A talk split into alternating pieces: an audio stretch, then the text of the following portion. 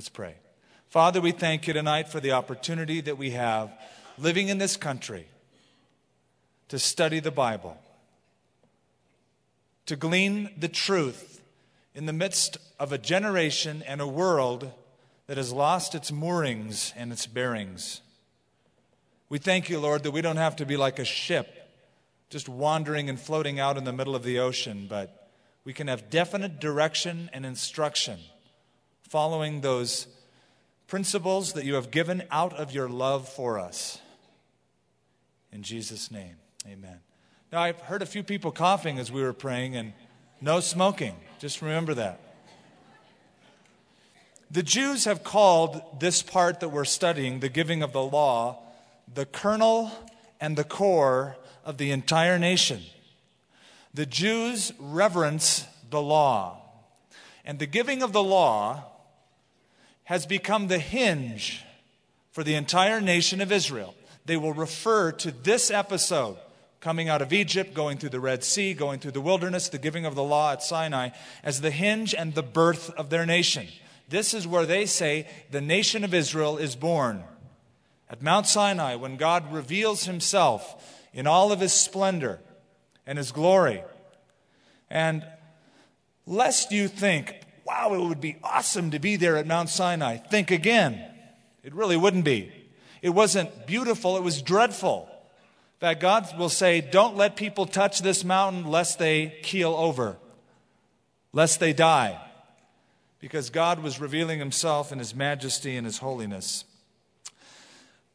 The law of Moses was a covenant that God made with his people. That is an important word, and you ought to know it. The covenant, or the pact, the agreement, is a way that man relates to God and God relates to man. The only way holy God and sinful men can ever get together is by having some agreement because they're so different from one another. And so God is related through the covenants. He began with a covenant in the Garden of Eden. He then went to the covenant that he made with Abraham. To you and your descendants I will give this land and everyone who belongs to those descendants after you. It was a promise that they would inherit the land. In fact, it says the reason God delivered the children of Israel out of Egypt is because he remembered the covenant that he made with their forefathers, Abraham, Isaac, and Jacob. God remembered the promise.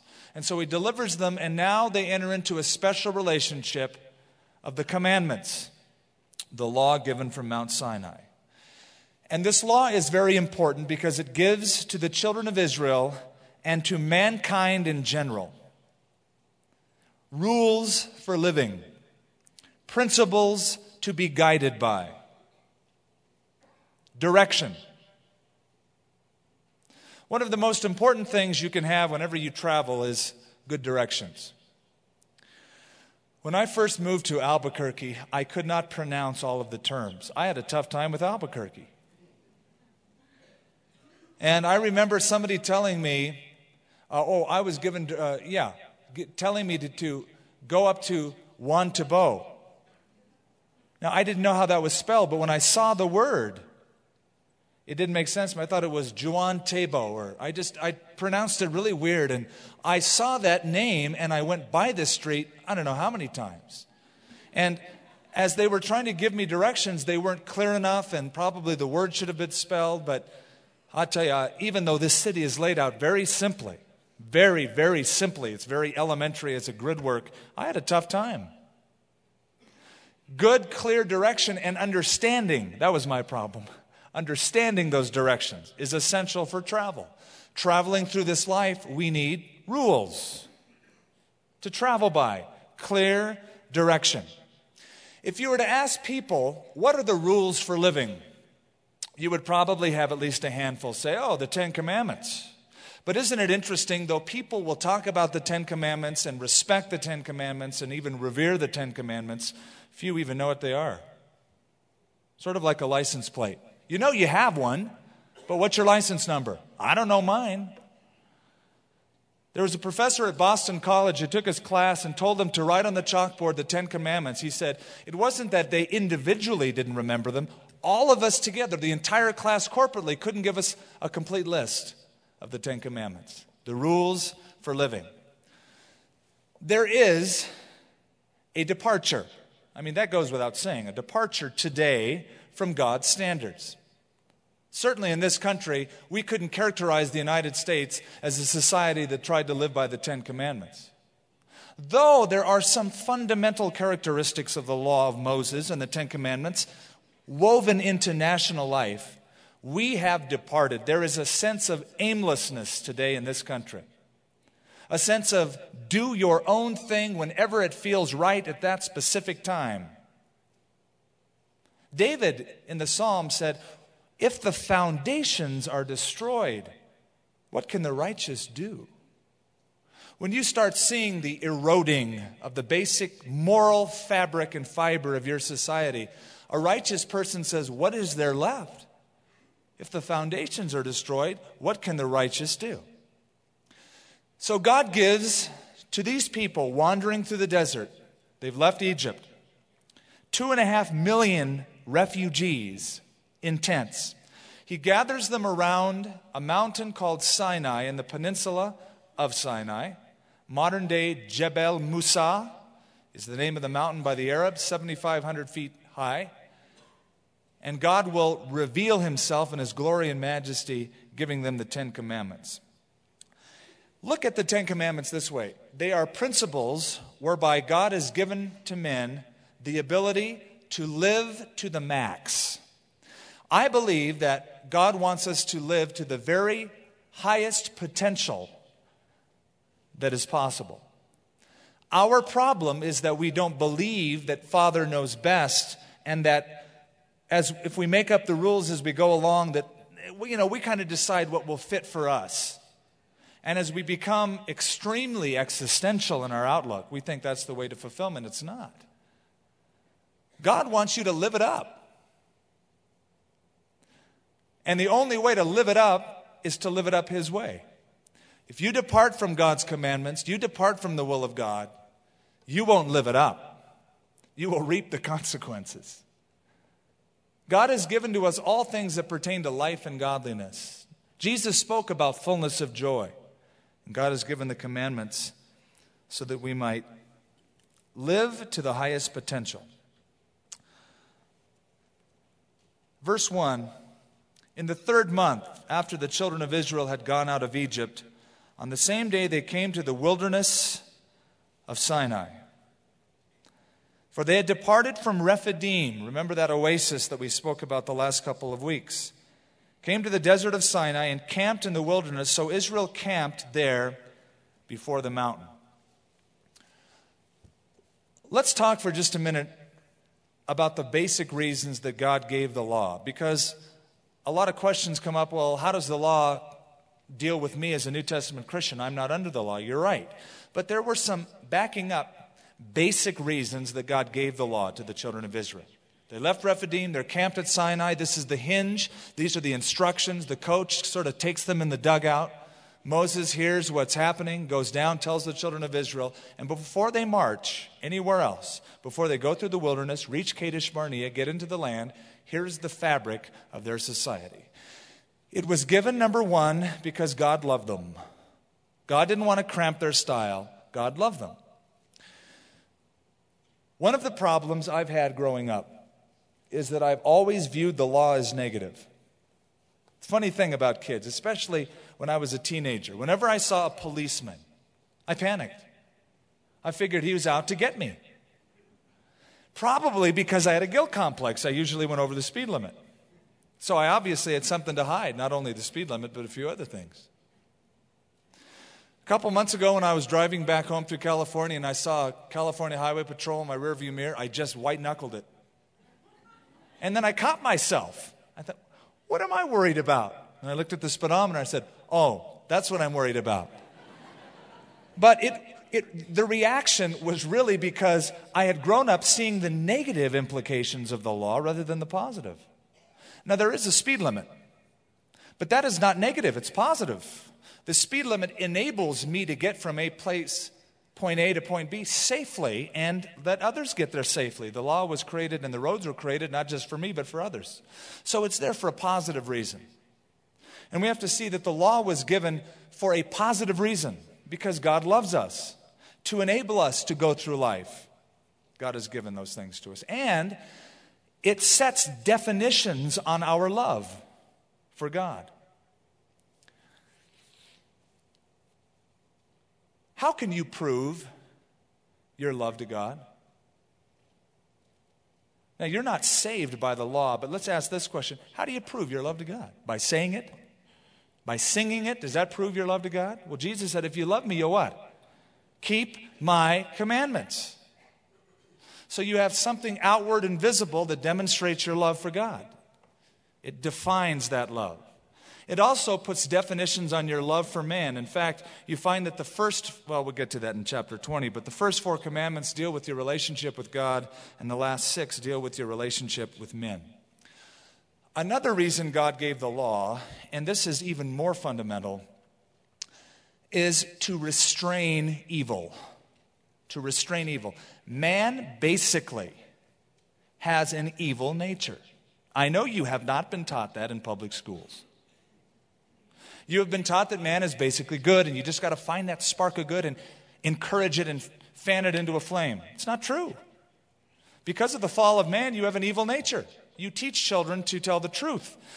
You don't have to teach them to lie or to cheat or to connive, they do that naturally. And the law was given. God knew that because of the fall, man had a natural, nefarious personality. He was bent toward evil. The Minnesota Crime Commission, a few years back, released an interesting statement that I have kept on file, and I'd like to read it to you at this time because I think it's very apropos. The Minnesota Crime Commission stated Every baby starts life as a little savage. He is completely selfish and self centered. He wants what he wants when he wants it his bottle, his mother's attention, his playmate's toy, and his uncle's watch. Deny him these, and he seethes with rage and aggressiveness, which would be murderous if he were not so helpless. He is, in fact, dirty and has no morals, no knowledge, or skills. This means that all children, not just certain children, are born delinquent. If permitted to continue in the self centered world of his infancy, given free rein to his impulsive actions to satisfy his wants, every child would grow up as a criminal, a thief, a killer, or a rapist. The law then is a tether set up to restrain those evil tendencies of men. In fact, uh, Paul wrote to Timothy in 1 Timothy chapter 1, he said, We know that the law is good if one uses it lawfully, knowing this, the law is not made for a righteous person, but for the lawless, the insubordinate, for the ungodly, and for sinners for the unholy, the profane, for murderers, for murderers of fathers, murderers of mothers, and for manslayers, for fornicators, sodomites, for kidnappers, for liars, for perjurers, and if there is any other thing that is contrary to sound doctrine. That's what the law was given for. If people were altogether good, why have a law? Why have a restraint? Do people naturally keep the law? Do people, let's say you took out all road signs and speed signs and traffic laws. What would the roads be like? Well, I've been to some countries that are a little bit looser in the keeping of road laws, and it is just a miracle to survive walking across the street sometimes. I mean, it is unbelievable. And a lot of people are killed in those arenas because people do what they want to do when they want to do it. It's the natural propensity that man has. So it's given. God gave the law to man because he loves him, to regard man, to restrain evil, and also to reveal what's inside of us. As soon as the law goes up and says, You shall not do it, we're all aware of the fact that we look at it and we go, I've done that. It reveals the heart of men. Paul said, If it had not been for the law, I would not have known sin the law reveals sin. There was a newspaper editor who was trying in a very small town to fill up a little column that he had in the newspaper. He had nothing left to go in there, no uh, articles, and he just had this little strip left. So he decided to run in one week the Ten Commandments. It fit perfectly. So he ran a copy of the Ten Commandments in the newspaper. No comments, just the Ten Commandments. That week, he got a phone call from one of the people who had subscribed to it and said, Cancel my subscription, you're getting too personal. All he did was run the Ten Commandments, but it's amazing how the law reveals things about ourselves. That's why Paul said it's like a mirror. You look in the mirror and you go, ooh, need some makeup. Need to comb that hair a little bit. Need to take care of that wrinkle. It reveals the truth. And so does the law. Remember when you were a kid and you took a piece of your hair and put it under a microscope? And you thought, boy, you know, uh, this my hair, look how nice and shiny it is. And you put it under a microscope and it looks raspy. Right? Really ragged. You see all of the imperfections. Or you take a sewing needle, put that under a microscope. It shows you all of the irregularities. It's not as smooth as it looks to the naked eye. When you put your life under the scrutiny of the law that God gave, it shows the utter sinfulness of man. And what does that do? Hopefully, it drives us to the cross, as we'll see tonight. And so they departed from Rephidim. They came to the desert of Sinai, camped in the wilderness. So Israel camped there before the mountain. And Moses went up to God. And the Lord called to him from the mountain, saying, Thus you shall say to the house of Jacob and tell the children of Israel, You have seen what I did to the Egyptians, how I bore you on eagle's wings, and I brought you to myself. What a beautiful example of Hebrew poetry. Actually, it's a beautiful example of how God condescends to reveal himself in human language, something that we've already seen as an anthropomorphism, technically. God reveals himself to mankind so that we can relate to God. But think of the metaphor I brought you on eagle's wings. When I first went through this passage, I decided to look up the meaning of this word and exactly what it means and some of the history and background behind it. And the Hebrew word is nesher, which speaks of the griffin eagle, which is the large bird of prey eagle that still lives in the Middle East, in Israel especially. And there are a few characteristics that make this more meaningful to us. Number one, the griffin eagle will, and most eagles will build their nests high in inaccessible places, high up in canyon shelves. If you've ever been up to the Black Canyon of the Gunnison up in Colorado and you see up on the top of some of those crests, the eagles that are way up high in inaccessible places. And there, that little baby eagle is completely dependent on mom. If mom decided to split for the day and have a long bird bath somewhere, that little eaglet would be out of luck. That eaglet is totally dependent upon mother because it's in a complete out of the way place. The children of Israel were brought by God into the wilderness into a place that had no natural provision, no natural protection, where they were totally dependent on God like a little eaglet. I brought you on eagle's wings in an inaccessible place. Another thing about eagles, they're very protective. They have strong legs, strong beaks, and claw, uh, curved large talons. They are birds of prey, and they are very aggressive. And if you ever plan on ripping off a baby eagle, you better be born again because mama is going to come after you. And probably you won't survive. That mother has got the instinct by God to tear any other uh, threatening animal or man to pieces. Very, very protective. Now, in terms of the children of Israel, they were brought out to the wilderness. They were kept in God's nest of protection. The Egyptians started pursuing them. They started poking at the nest, thinking, they're trapped by the wilderness, let's pursue them. And all that served to do is ruffle up God's feathers. God destroyed them like a mother eagle would anybody who would interfere with her nest. Very, very protective. Another interesting thing about this eagle is that they mature very slowly, which I think is a great description of the children of Israel and even us sometimes. And the lessons of the wilderness are great analogies to the way a mother eagle would train her young. You see, a mother eagle, when it's time for the little eaglet to learn how to fly, there's that nest high up on that cliff in a canyon. And the mother eagle knows that that eaglet can't stay in that nest forever. It's warm, it's protective. And so it's time for the first flying lesson. Now, the mother eagle doesn't say, Now, honey, we're going to have flying lessons. First, here's a classroom, and here's a chalkboard, and here's how your wings are constructed. And the, you know, the way the mother eagle does it is we'll nudge that little eaglet to the edge of the nest and then push it out. Now, that little baby bird has all of the faculties built in at that point to fly. It just doesn't know it, but it's about to learn. Pushes it out of the nest, and guess what happens? Just starts plummeting to the earth. As it's plummeting to the earth, what is that eaglet thinking?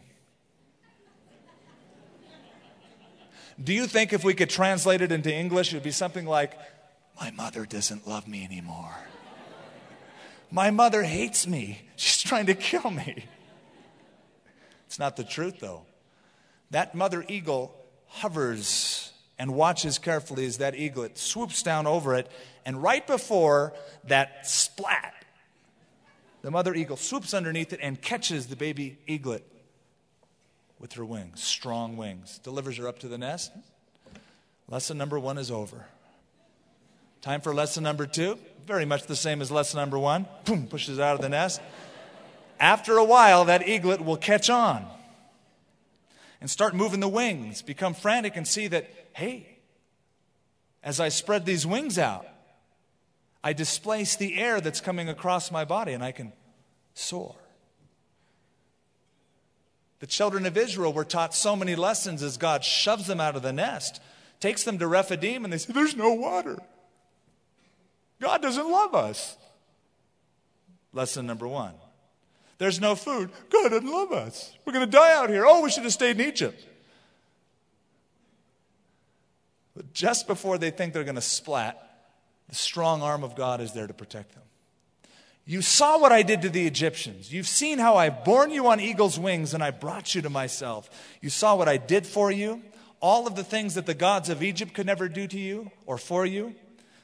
Amun Ra, the god of the sun, never helped you. Apis, the bull god, never gave you any consolation. Heka, the frog goddess, never helped you. But I bore you on eagle's wings, God said, and I brought you to myself. Now, therefore, if you will indeed obey my voice and keep my covenant, then you shall be a segulah in Hebrew, a special treasure or a precious object to me above all people, for all the earth is mine. God is looking for people to be a special treasure unto himself. It's always been the heart of God to establish a covenant with them whereby God can show to them his love and they can become a special treasure and experience the special treatment of a loving God. We, I think, have a problem in that some of us do not believe that God loves us as much as the Bible says He does. Paul to the Ephesians prayed, Oh, that you might know the riches of God's inheritance towards you. If you would only realize how much God loves you, he's saying, that you're a special treasure to Him. You know, I don't feel that way sometimes. Could it be that God's showing you a lesson to mature you, kicking you out of the nest, getting those wings to spread out, getting you to soar and see things you've never seen before? Instead of keeping you up on that little ledge, oh, I like the ledge. Ah, but you need to get out and spread your wings. And that's part of maturity. That you would be a special treasure to me above all people, for all the earth is mine. And you shall be a kingdom of priests, verse 6, and a holy nation. These are the words which you shall speak to the children of Israel. So Moses came and called for the elders of the people and laid before them all these words which the Lord commanded him. And then all the people answered together, notice this, and said, All that the Lord has spoken, we will do. So Moses brought back the words of the people to the Lord. Now, I would say that's a rash statement, seeing that they haven't even heard what God commanded yet. But it's good so far. In fact, in Deuteronomy 25, God commends them for that attitude. All that God commands you, we will do. But did they ever do all that God commanded them?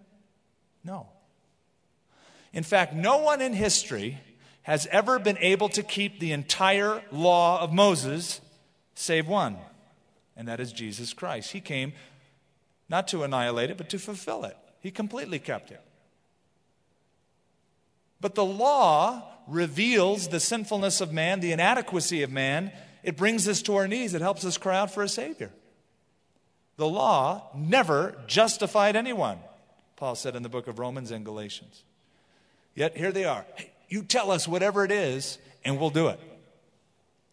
Much like the Christian who says, whatever God wants, that's what I want. I want to keep the will of God no matter what. I've heard a lot of people say that, but when it comes down to obedience, it's a different story.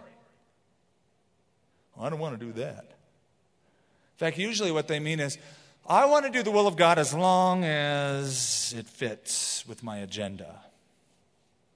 All that God has said, we will do. Listen to what Paul says in Romans 3. Now we know that whatever the law says, it says to those who are under the law, so that every mouth may be stopped and the whole world may become guilty before God. Therefore, by the deeds of the law, no flesh will be justified in his sight, for by the law is the knowledge of sin. In the book of Galatians, the third chapter, Paul expounds on this and he says, For the law was a schoolmaster to lead us to Christ. A schoolmaster. Some of your translations say tutor. The Greek is pedagogos. It's somebody who was a personal slave or servant who lived at home in the ancient Greek times, was in charge of feeding the child, sometimes spanking the child, and when the child grew old enough, would lead that child to school. Say, look, there's the schoolhouse, go for it. It had a specific job to tutor that child, to train the child, and to point the direction somewhere else to maturity. That's what the law did for us. The law never justified us. We looked at it, thou shalt not, thou shalt not, thou shalt not. And every time we looked at, it, we said, I did that, that, and that. And where does that leave us? Poor in spirit. We start saying, I need a Savior. And so it points us and leads us to the cross, which brings us to salvation. And the Lord said to Moses, Behold, I come to you in the thick cloud that the people may hear when I speak with you and believe you forever. So, part of this demonstration at Mount Sinai was to vindicate the leadership of Moses, because the people had been complaining against Mo for a long time. Who made you ruler over us? God is showing, I did. So, it's to vindicate his leadership. So, Moses told the words of the people to the Lord. And the Lord said to Moses, Go tell the people and sanctify them today and tomorrow, and let them wash their clothes. This is a symbolic action, and you will see this symbolic action develop more intricately and more fully as their history goes on. The idea was to impress these people that God is holy. You just don't go and approach God and go, Hey, God, what's happening? That's something we perhaps don't fully appreciate living in the New Testament because we can come anytime boldly, right? They couldn't. They tried to come boldly, they would be boldly dead in the Old Testament times. And so they had to come very trepidously, very cautiously. And so as you come, you sanctify them and let them wash their clothes. This is speaking of a spiritual cleansing. And, and we'll read it as we get through the book of Exodus and Leviticus, but you're going to see how that washing becomes very important. Cleansing before worship becomes very important to the children of Israel.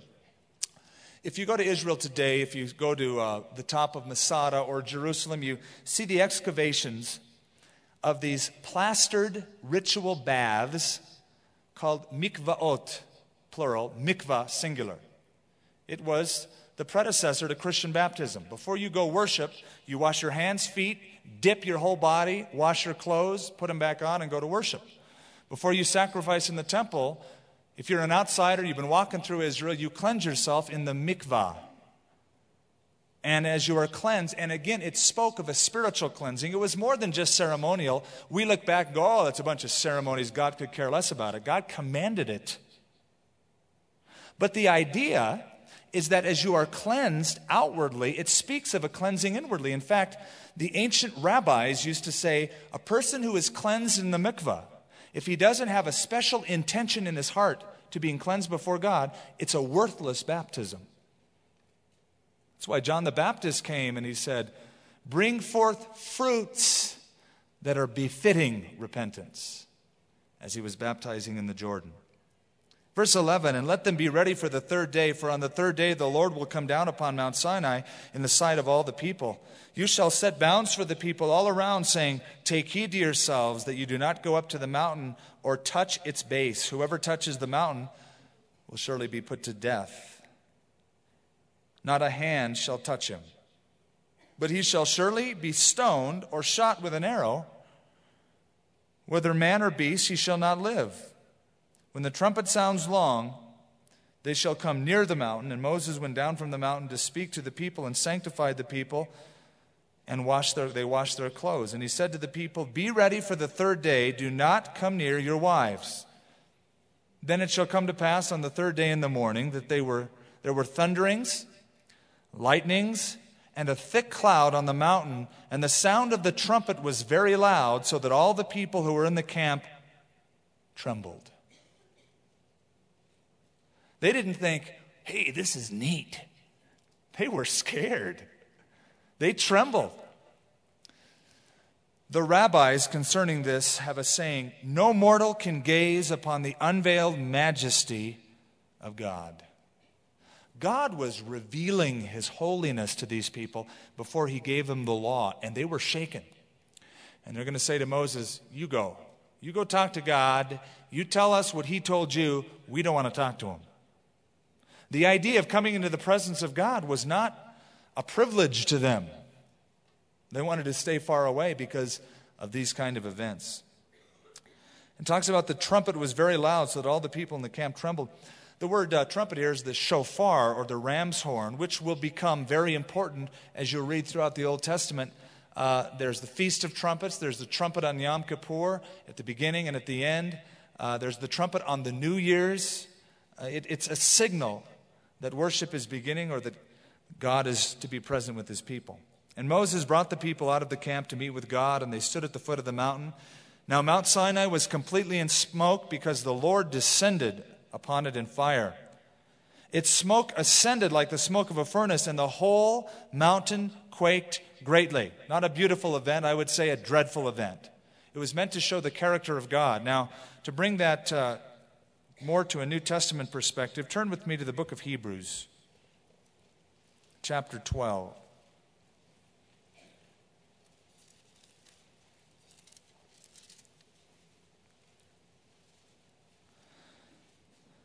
Listen to the comparison in verse 18. For you have not come to the mountain that may be touched and that burned with fire, and to blackness and darkness and tempest and the sound of a trumpet and the voice of words, so that those who heard it begged that the word should not be spoken to them anymore. For they could not endure what was commanded. And if so much as a beast touches the mountain, it shall be stoned or thrust through with an arrow. And so terrifying was the sight that Moses said, I am exceedingly afraid and trembling. But you have come to Mount Zion, to the city of the living God, to the heavenly Jerusalem to an immeasurable company of angels, to the general assembly and church of the firstborn who are registered in heaven, to God, the judge of all, to the spirits of the just or of just men made perfect. To Jesus, the mediator of the new covenant, and to the blood of sprinkling that speaks of better things than that of Abel. Now, this brings up an interesting and important difference between the synagogue and the church the Jewish people and the Christians. To the Jewish people, those who worship in synagogues, the covenant at Mount Sinai was it. It was the final word that is eternal. The Torah, they say, is eternal. Though the Christian looks at the law as important, certainly not the last word, is it? The Christian believes what the first chapter of Hebrews tells us that God, in different times and different ways, spoke to our fathers through the prophets in the past, but has in these last days spoken to us by his own Son, whom he made heir of all things, and through whom also he made the worlds. God's final word to man was not the Mosaic covenant, but the new covenant in Jesus Christ. It was predicted in the book of Jeremiah.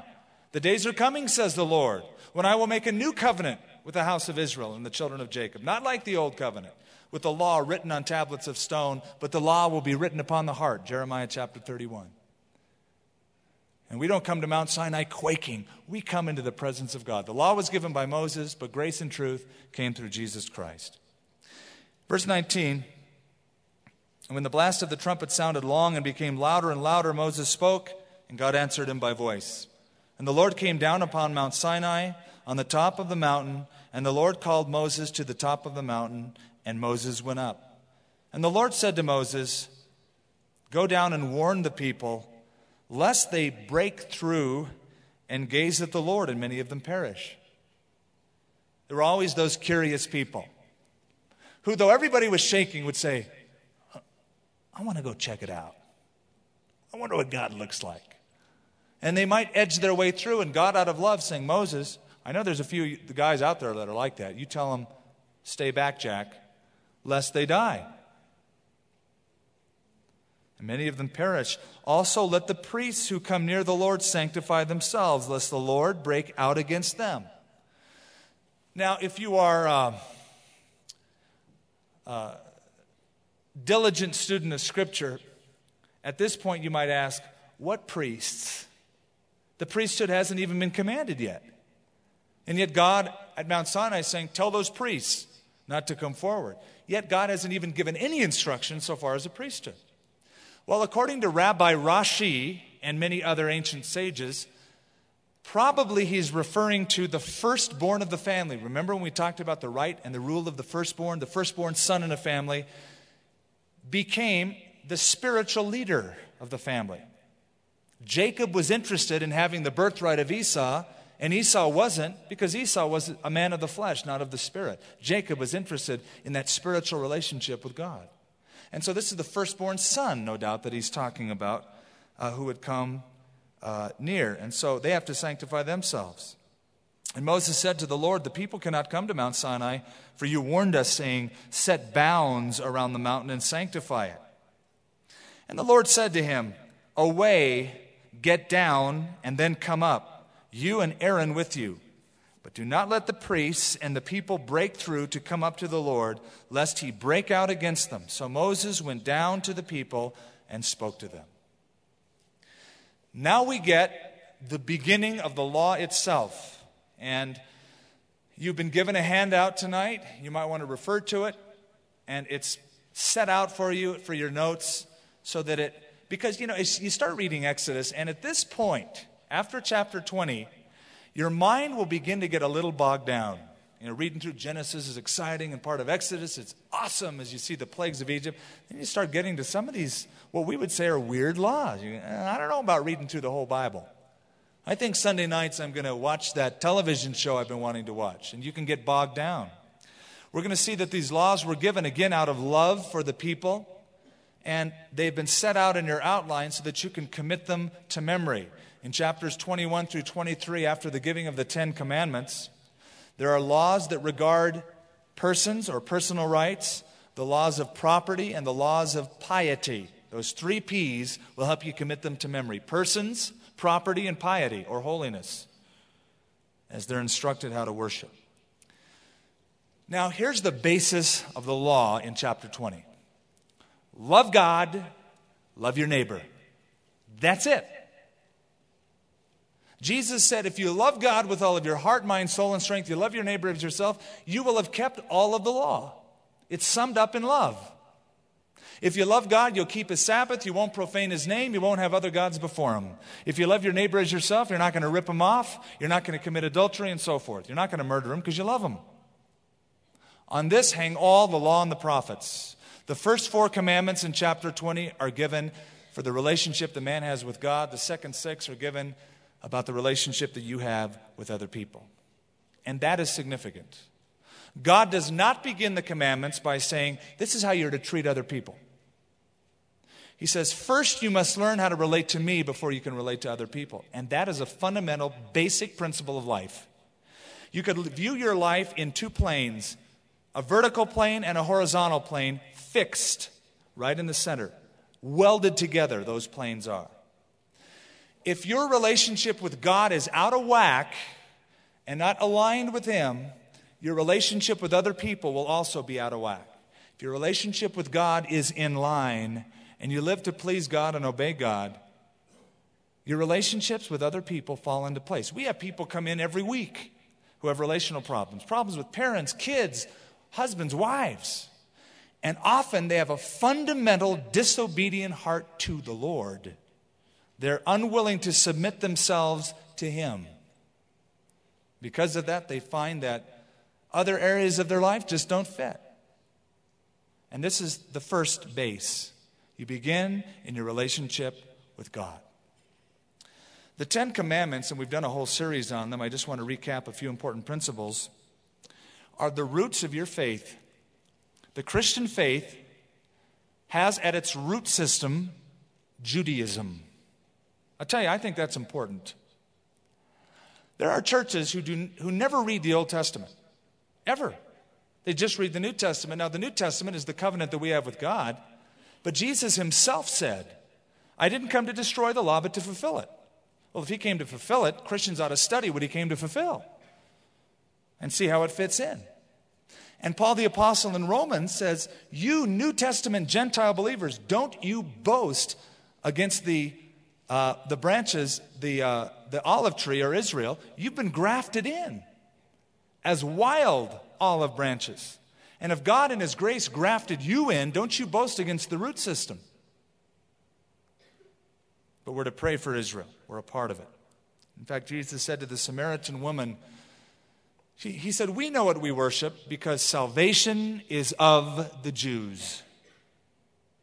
That's the thread that God chose to reveal salvation to mankind is through the prophets in the Old Testament. And we must pay attention to it and study it. It's also the foundation of society.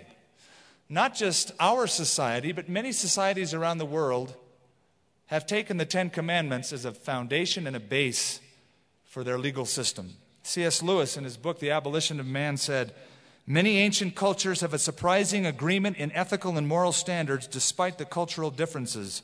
Man has a basic understanding of these standards that God has established for his creation. Now, what does the law mean to us? Since man cannot keep the law or be justified by the law, since the law leads us to Jesus Christ, it's important to ask that question. Their parameters, they talk about and define our love for God and love for man, but we can't be justified by it. Remember Acts chapter 15? There was a group of people in the church who were very legalistic, as people still are in many churches, believe me. And they said to the early church, unless these new convert, these Gentiles keep the law of Moses and get circumcised, they're not saved. Remember that? Remember what Peter said to him? He said, Men and brethren, why do you try to saddle these new believers with a yoke that neither you nor your forefathers were ever able to bear? You've never kept it. Your forefathers never kept it, and now you're trying to make the Gentile believers keep what you can't. I think that's the ultimate of hypocrisy, the epitome and the pinnacle of it. The law is a plumb line. It, again, reveals our heart. Now, we're going to go through these commandments tonight, if we have enough time. And we're going to see that they reveal us. It's, it's a plumb line. It shows. What does a plumb line do? If a wall is crooked, what does a plumb line do? reveals that the wall is crooked. You hang a plumb at the end of a string and you measure a wall and you, oh, that wall is crooked. Can the plumb line fix the wall? No. Can the law fix you? No. It can only reveal that your life is crooked. There's a little poem that is often said Do this and that, the law commands, but gives me neither feet nor hands. A better word the gospel brings. It bids me fly, but it gives me wings. The law reveals the stubbornness the evil heart of man. It shows that our life is crooked. It drives us to Christ. We get saved. We love God, we love our neighbor, and we keep the heart of the law. Though not totally, not perfectly all the time, it's fulfilled in love and it's fulfilled in Christ. And God spoke all these words, verse 1, saying, I am the Lord your God who brought you out of the land of Egypt, out of the house of bondage. You shall have no other gods before me. That's the first commandment. You shall have no other gods before me. God wants worship exclusively. He's not going to share worship with anybody else or anything else. I am the Lord your God. I delivered you from Egypt. Nobody else did. The Egyptian gods didn't. I won the battle of the gods. And now worship me and me alone. Be exclusive. God does not exist to serve us.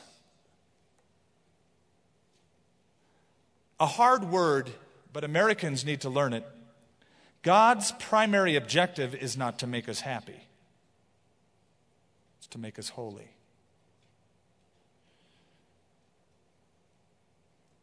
God wants us to have fullness of joy, but temporarily we may suffer to get to that place of ultimate joy.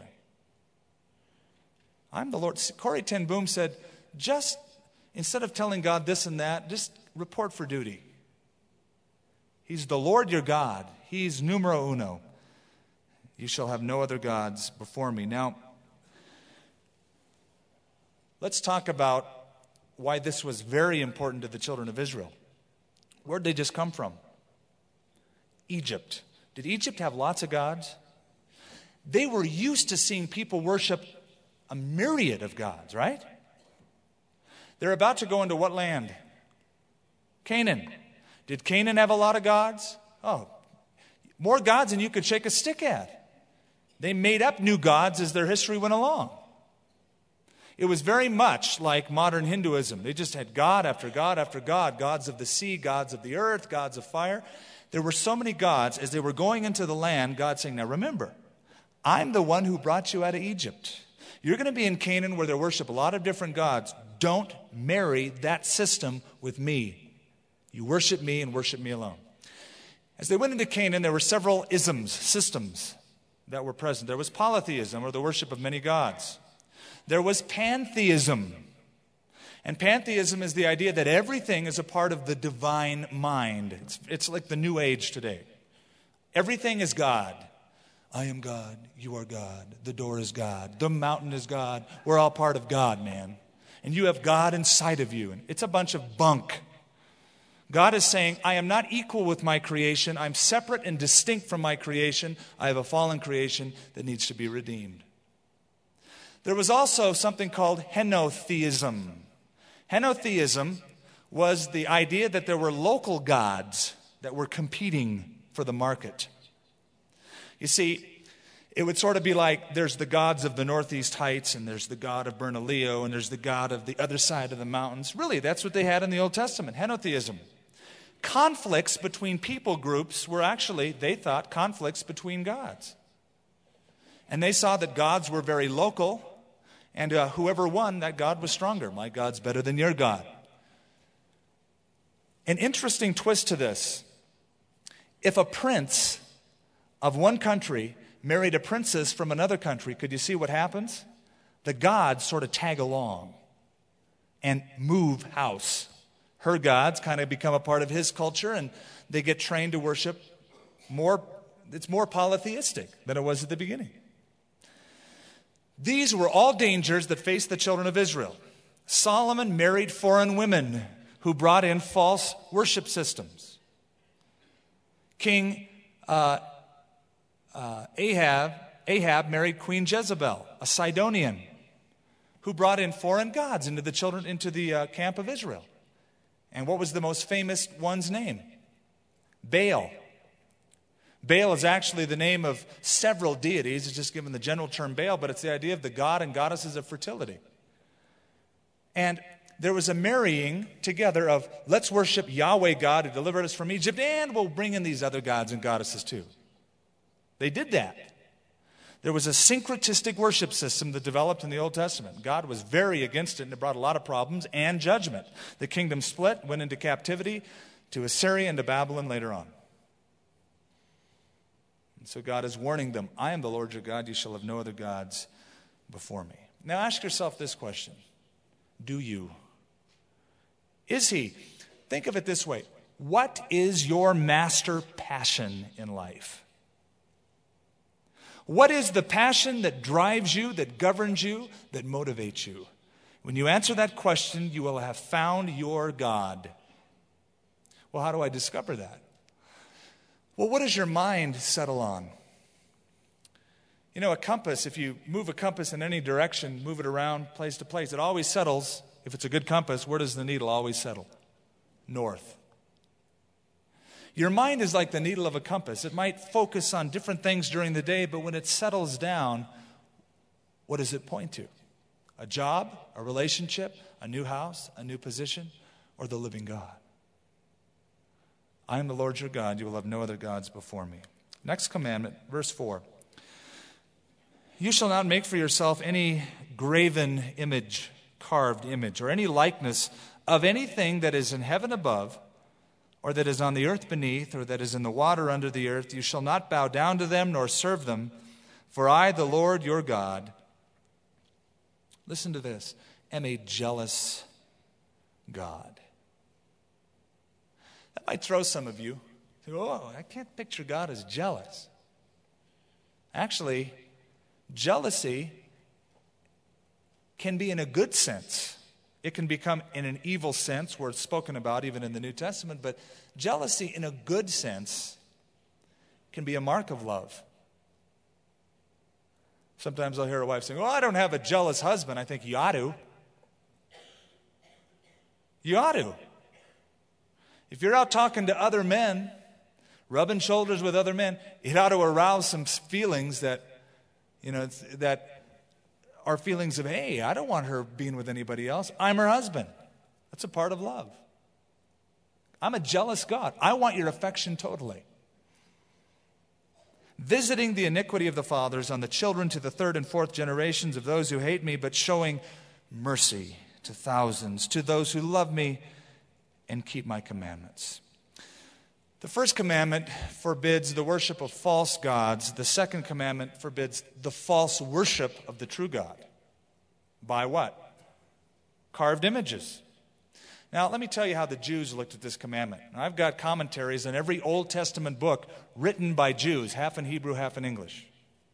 The Jews would look at this commandment in a very strict sense that you can't have any depiction at all, any picture, any photograph, any likeness of God, or even uh, uh, image uh, in their midst, in their worship system. Now, they would strictly, through their history, Apply this. Here's an example. When Pontius Pilate became the procurator of Judea, and he was stationed at Caesarea by the sea, he decided to honor Caesar Augustus by having all of his soldiers carry ensigns, signs, throughout Jerusalem, including the temple area, with busts, pictures, images of Caesar on them. It was a desecration to the Jews. They left Jerusalem, marched to Caesarea, and said, Listen, Pilate, I don't care if you're Pontius or not, we want you to remove those things immediately. We're Jewish people. You're desecrating our worship system by these images. Get rid of them. That didn't make Pilate very happy. He decided to herd all of them in the amphitheater in Caesarea. Some of you have been there on our tours. Herded them all in that arena. Had the soldiers draw their swords and said, You better button up your lip or we're going to cut your throats. You know what they did? They laid on the ground and bared their necks, saying, Kill us. But we're never going to recant this demand. And Pilate knew that he was now dealing with a group of people that were willing to die for this commandment.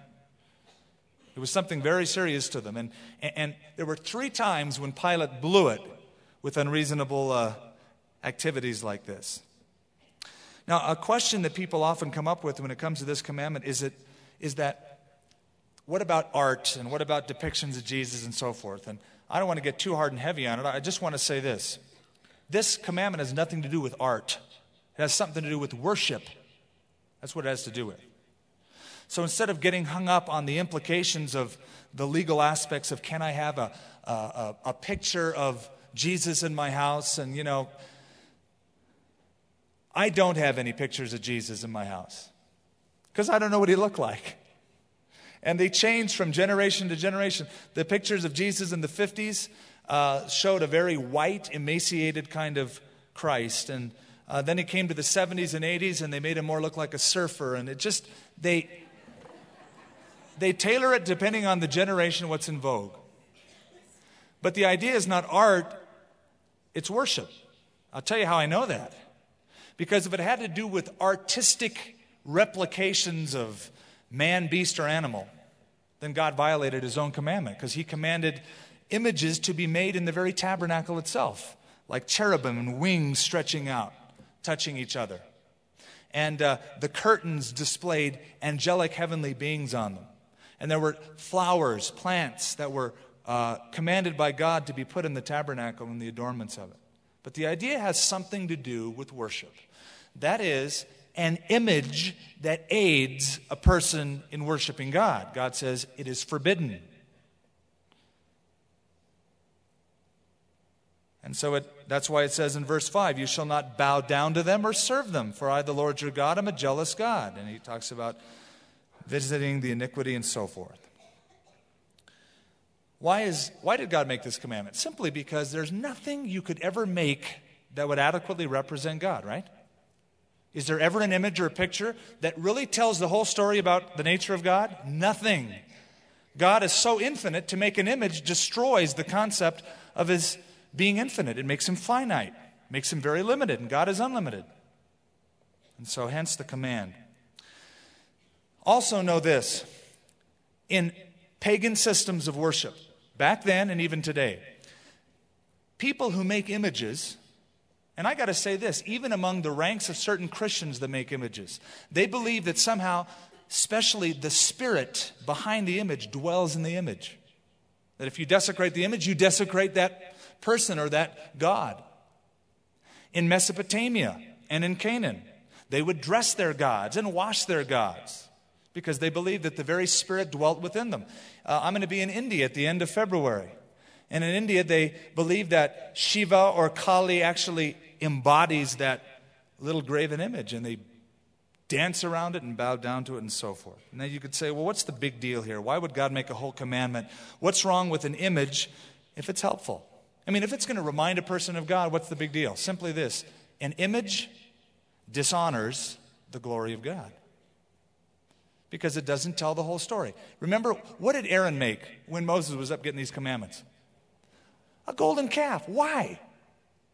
because he had been in Egypt and they worshiped Apis, the bull.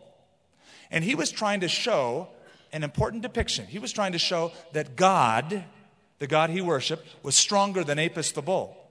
Probably that was the reason for the depiction of God as a calf, a golden calf. He's trying to say, God is strong, God is mighty. This is the God that delivered us from Egypt. O Israel, worship. His intention was good to demonstrate God's strength, but did that bull tell any story about the moral characteristics of God? His love, his kindness, nothing.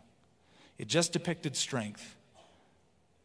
And so it was inadequate, it obscured the glory of God, and it was forbidden. Also, images mislead people.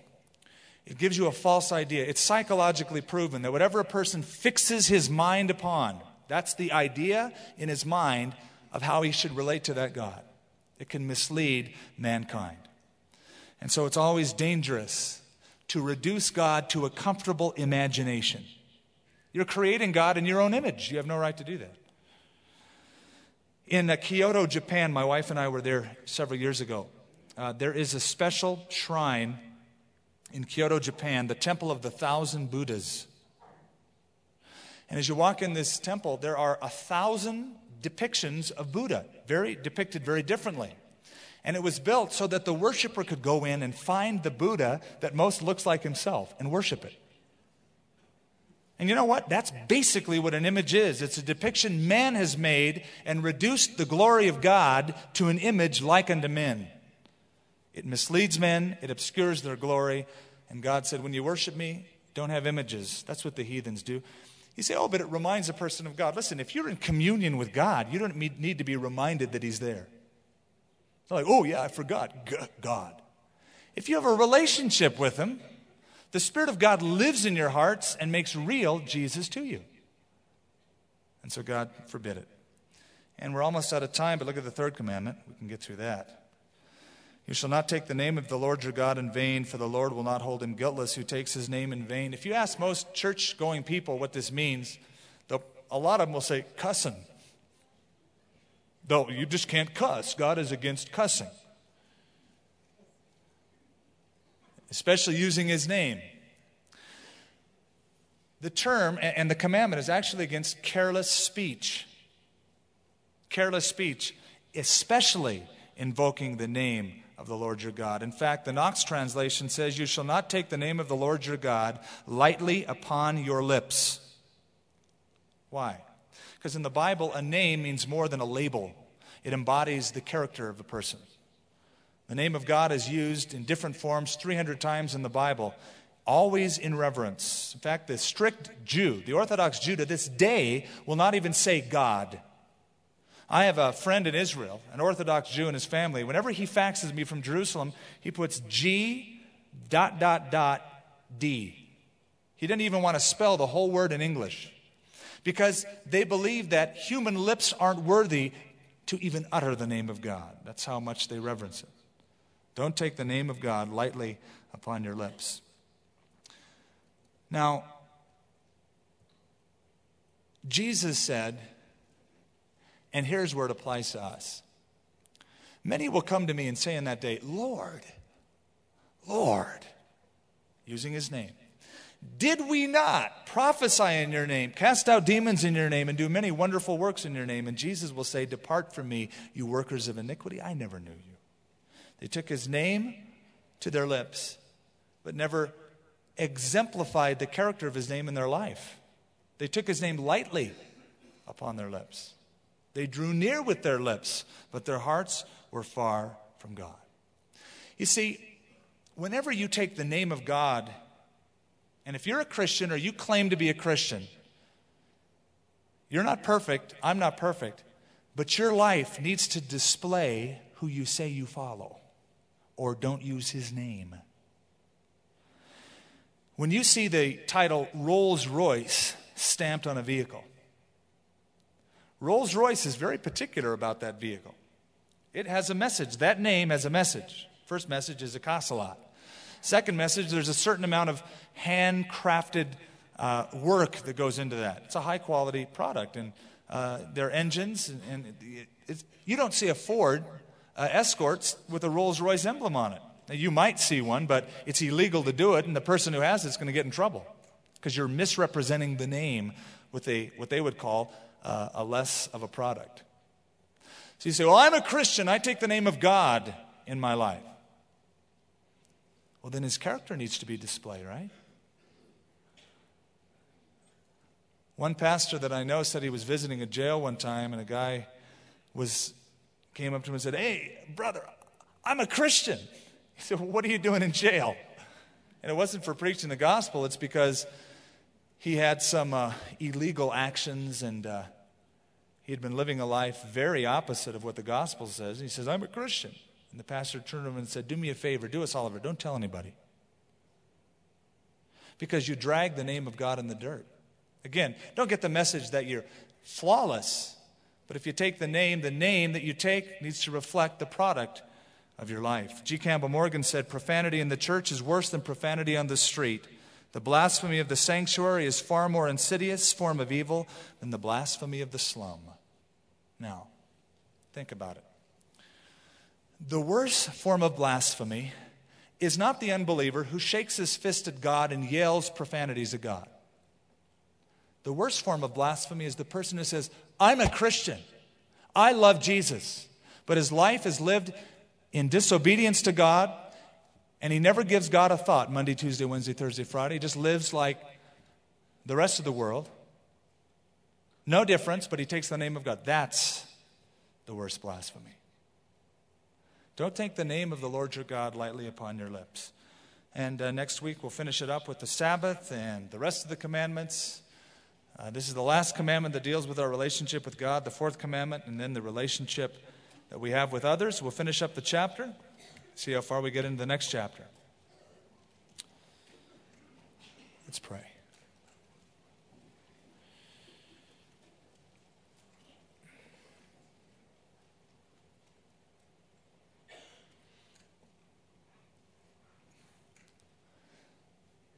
Lord, you are,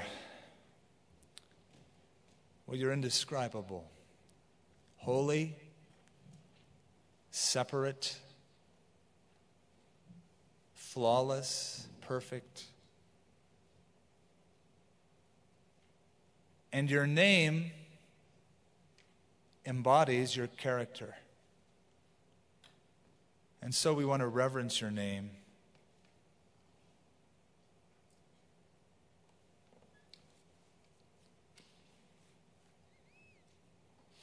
Father, I pray that when we say, Lord, Lord, it would be followed by doing those things that you've told us to do. For Jesus asked us, Why do you call me Lord and do not do the things that I do or say? Father, I pray that if there are a few in this room tonight who have acknowledged that there is a gap, a credibility gap, between what they proclaim and how they live. That it could be that it only demonstrates that they've never had a relationship with you and they need to come to you for cleansing and forgiveness into a new covenant by the washing of the blood of Jesus Christ, something that trying to keep commandments could never afford nor give.